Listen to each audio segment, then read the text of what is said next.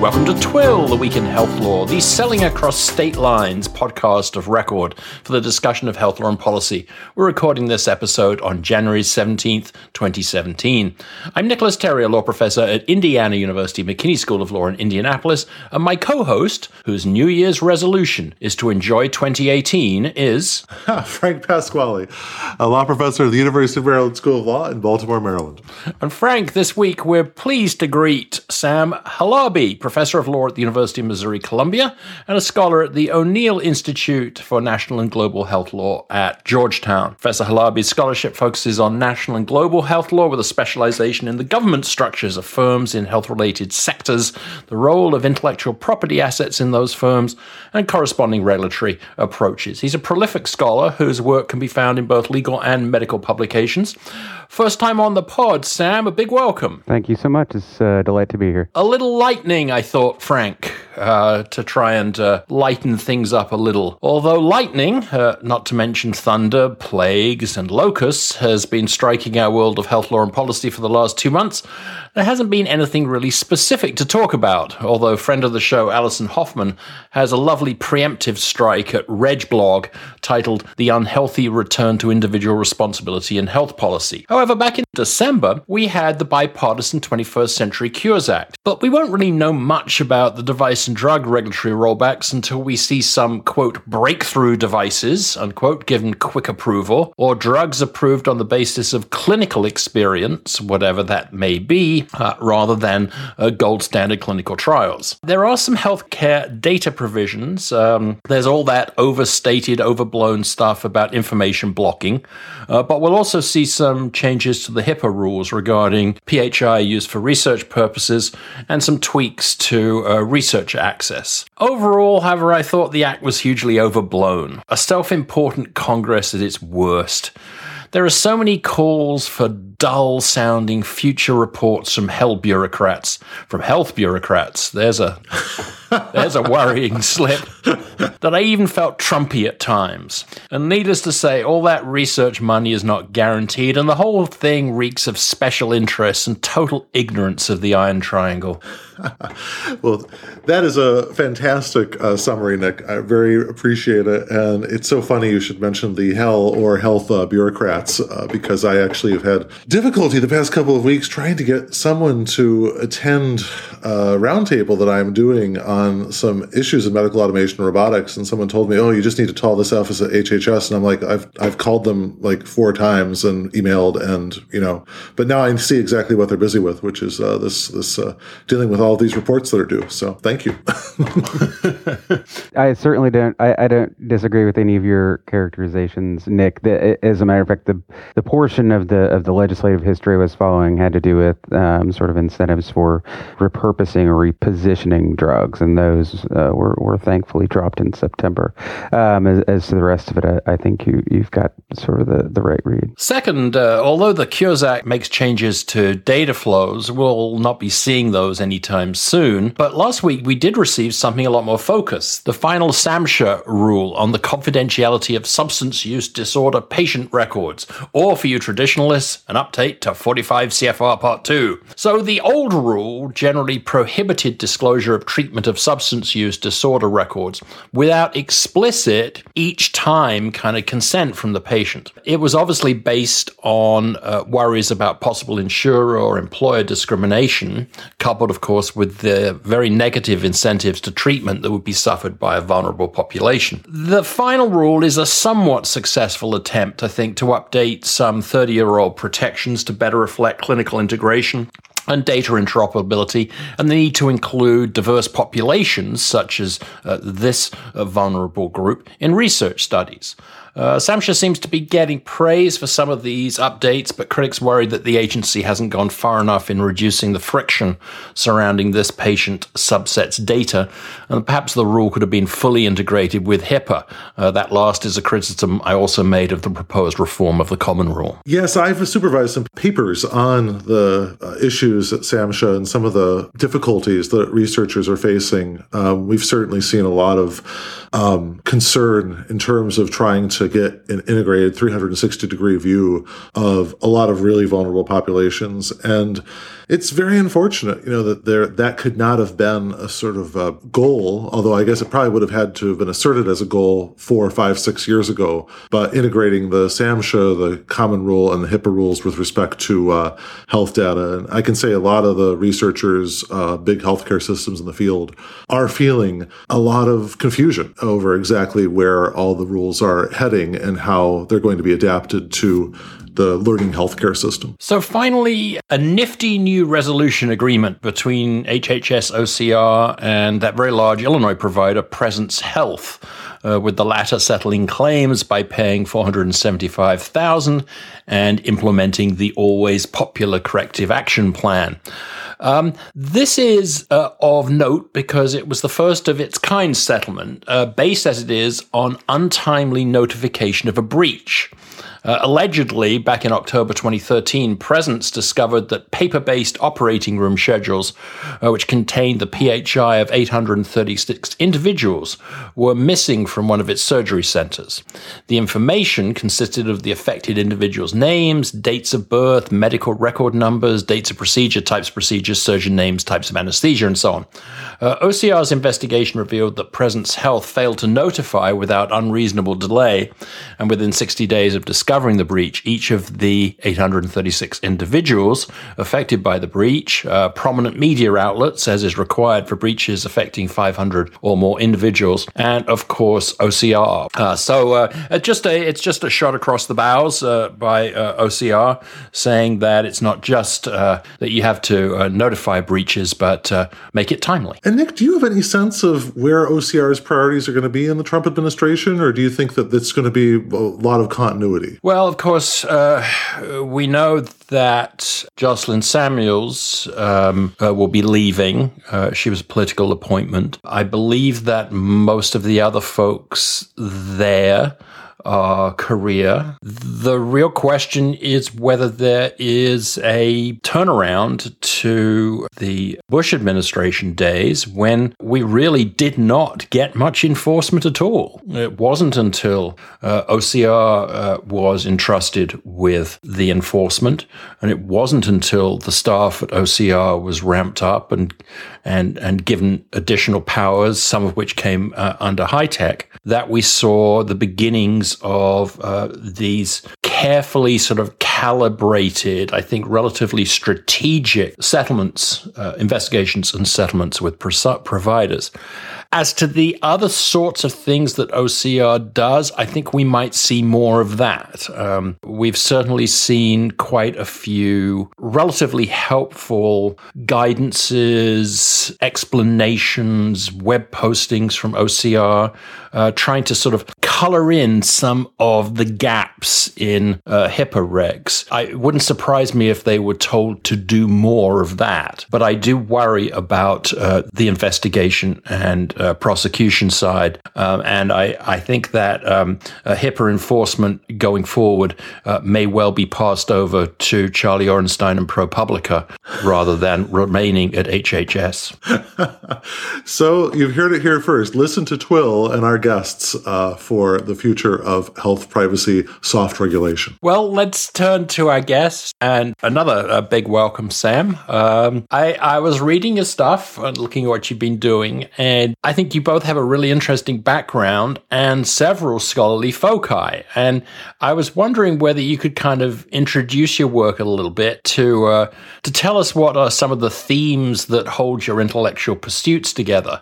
And and with so many apologies, as this sounds like a ghastly job interview question frequently heard at a large Washington hotel, but sort of where are you planning to take these various pieces? It's it's fascinating work. Thank you so much. Um, yeah yeah, the I, you know, if you just do a a kind of quick scan of my scholarship, I think they can appear disjointed. They are mainly unified by an interest in sort of the diversity and nature of markets, and and really that's where I started as a as a practicing attorney. I was a I was an M and A uh, associate and just did a lot of very large, very transnational deals, um, where I saw a lot of global consolidation, uh, not necessarily in, in health related industries, but, but not excluding those either. In fact, when I became a fellow at Georgetown, it was principally to study the way that consolidation of global tobacco firms had affected efforts at tobacco control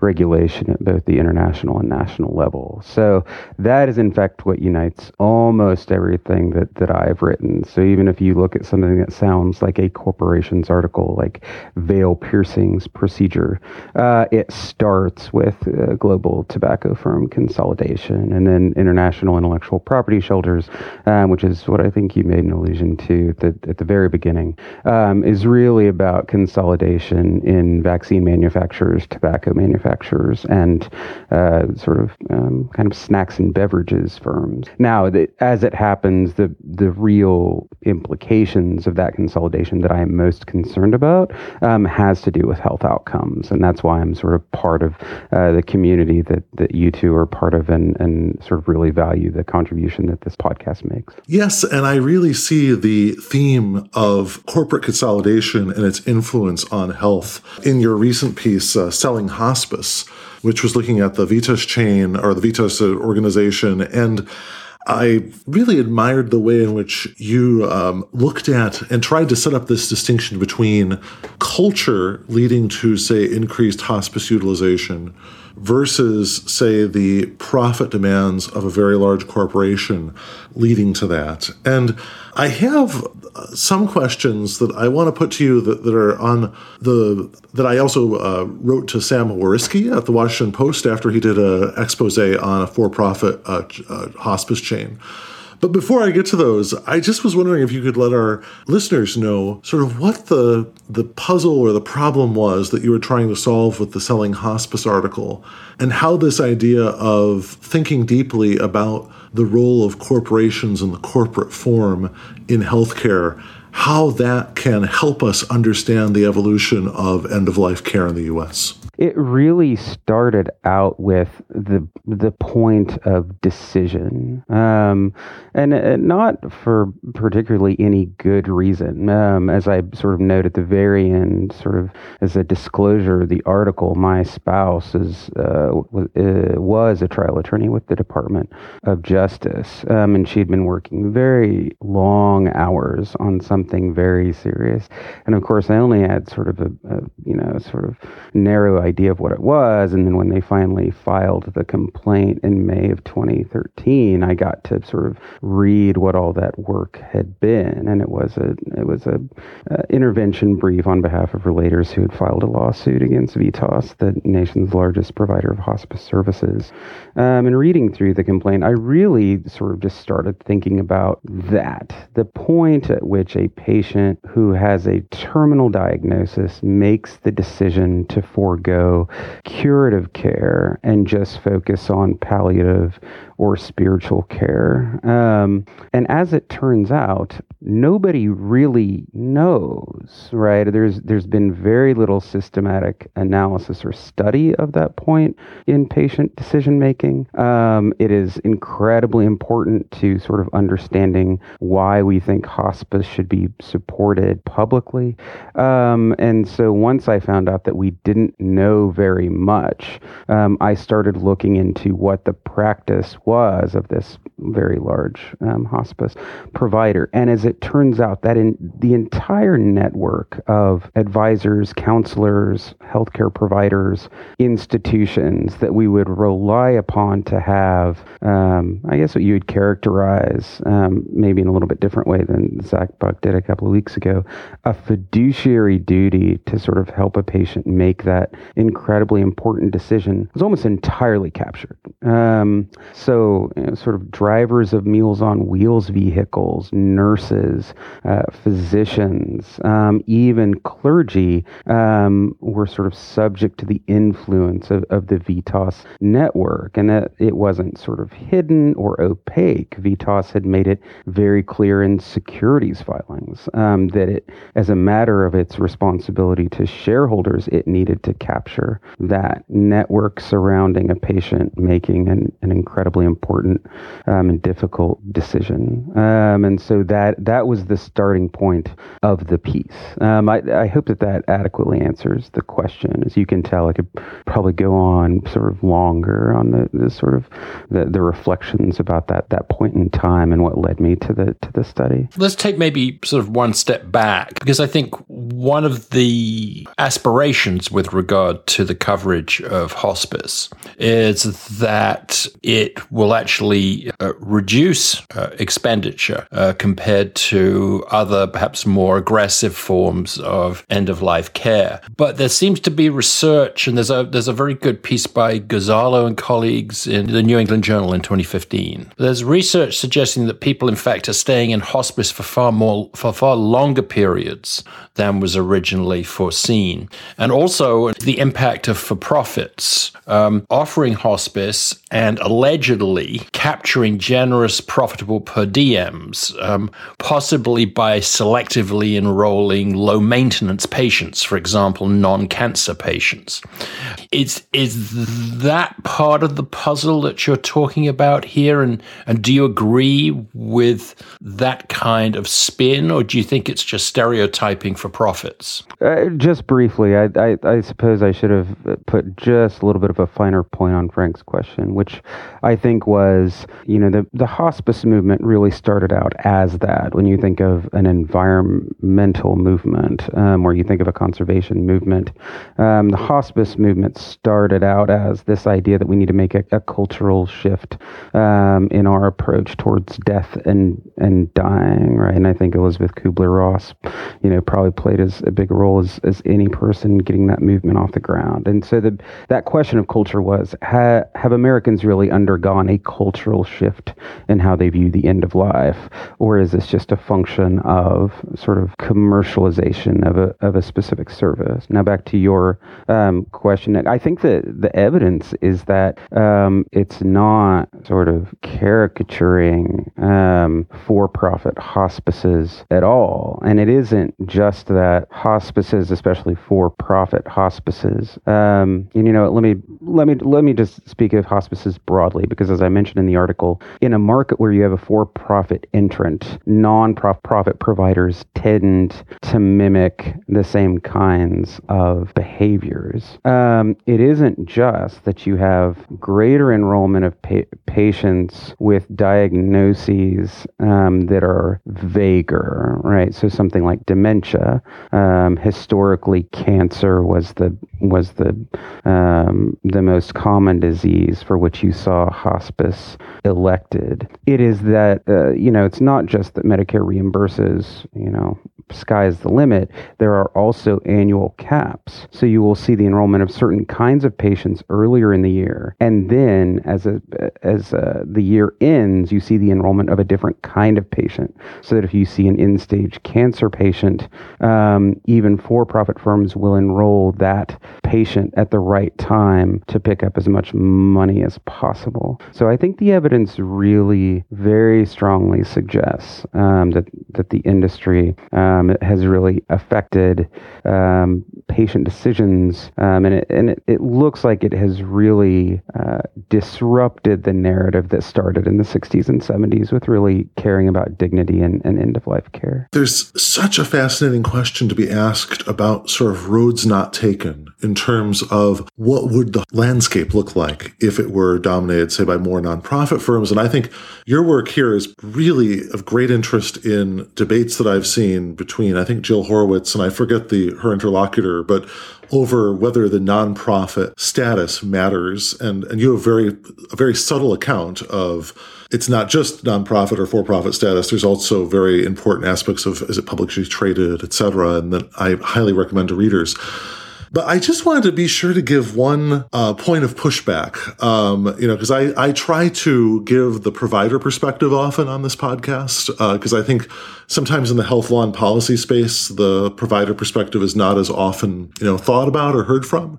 And the idea here is, and also even from some patient perspective, I think it's clearly terrible if hospices are trying to draw people in who might uh, be able to be benefited from further clinical care uh, with a, with the intent of curing. If they're drawing them in early to um, uh, palliative care, that that seems really troubling. It also seems troubling if you have people that are, you know, relatively doing well and can, you know, function very well um, and are sort of draining the system of funds. But I'll also say on the flip side, as someone who was in the position of taking care of a severely ill and disabled person at the end of their life, there was not much uh, in the way of support from Medicare for things that the you know the person that I was giving care for had to deal with. Um, Medicare really. Uh, in terms of say getting a visiting nurse they would do things like watch the person's weight give insulin etc but you know they were not exactly assertive in terms of helping in scenarios where you know i felt quite exhausted and i know several other scenarios where caregivers felt quite exhausted so I guess one thing that I think, you know, in order to sort of round out the story, perhaps, is that we should be very cautious about the ways in which the profit motive can distort the system. But I think we also should be really sensitive to the position of many caregivers who perhaps are looking to hospice because there's just no other way to turn. And I, I think you characterize this in the article as sort of like a, a version of long term care, but sort of like cheating to get long term care. And I, I don't know. I mean, I sort of feel like on some level, the system almost seems to be pushing people toward this because there's so little support outside of hospice for many people who are very chronically ill and for many of their caregivers. Oh, yeah. I mean, I don't regard that as being pushed back at all. I think that that is exactly right. I think that, and I, you know, we actually don't have any good primary evidence that I know about um, about whether or not Hugh Westbrook, who's really kind of the you know, sort of the, the originator of, of modern hospice, at least so far as its federal entitlement goes, if he predicted that this country could not have really a, a candid discussion about the burdens imposed on the caregiving generation of, of an aging generation. Um, and so I think the most the most sympathetic way to read the hospice entitlement as it currently functions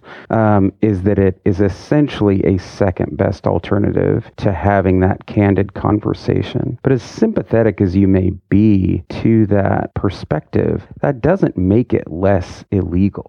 Um, and so um, I think it is a, a, difficult question, but I think that if you have a candid conversation about what it means to take care of, you know, sort of an elderly relative with dementia who, as you rightly point out, cannot be comprehensively cared for by Medicare, um, what should we put in place instead? And, uh, you know, the, the way that the system functions now in its second best state, I mean, it's, it's just rife with, um, you know, it's rife with corruption and, and fraud. And I and so I think that second best alternative really is inferior to to a policy that might result, whether at the state or federal level, about what we need to be doing with our with our resources to taking care of a, of an aging generation. Well, let's use that as a as a transition to uh, your collective corporate knowledge piece because the uh, the sort of the back end of the selling hospice uh, piece is uh, a look at a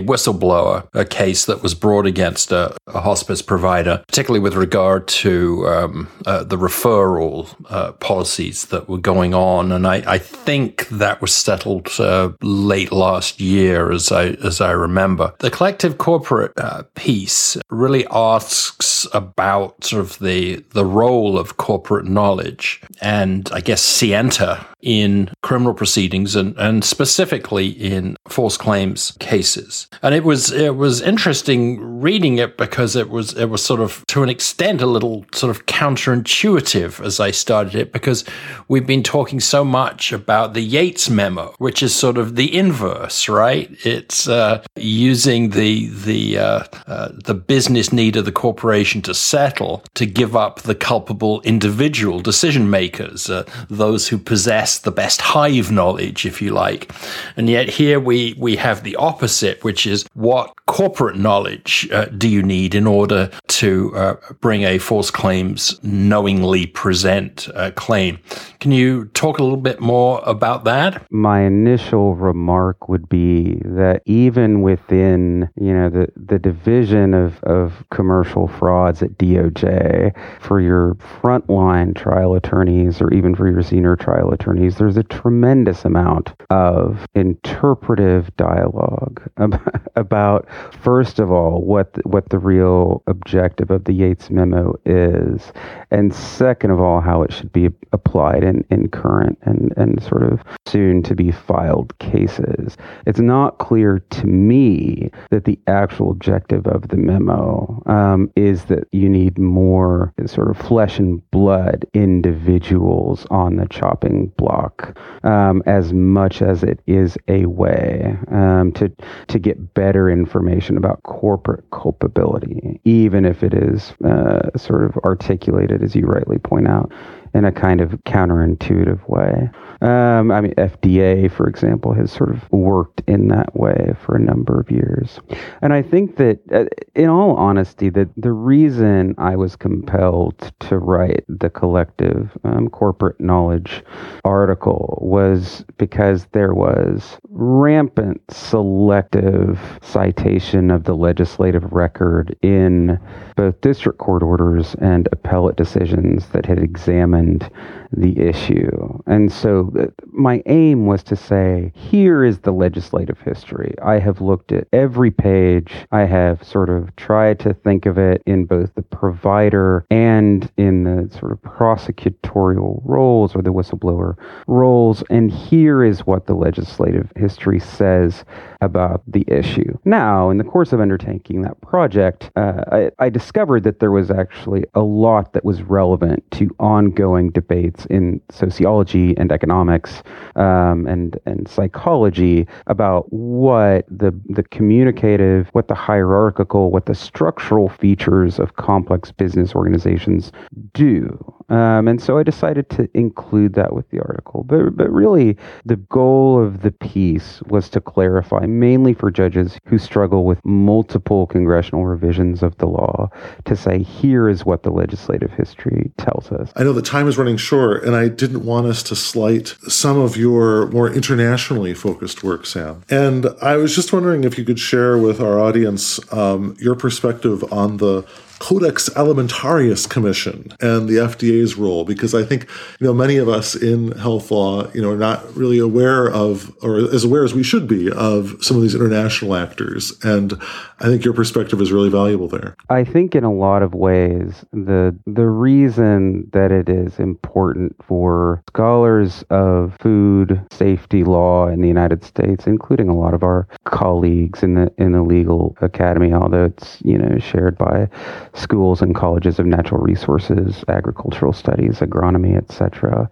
um, is that if you if you don't study the way in which federal regulators interact with the international organizations, it can very easily have a kind of black helicopter, um, frightening um, sort of of image because you know its its workings are pretty arcane, they're diplomatic, and so there's a sort of lot of sensitivity to keeping things sort of appropriately phrased, even if not secret. So the, the Codex Alimentarius Commission really is nothing more than a, joint institution between the World Health Organization and the, the Food and Agricultural Organization, both of which are specialized UN agencies.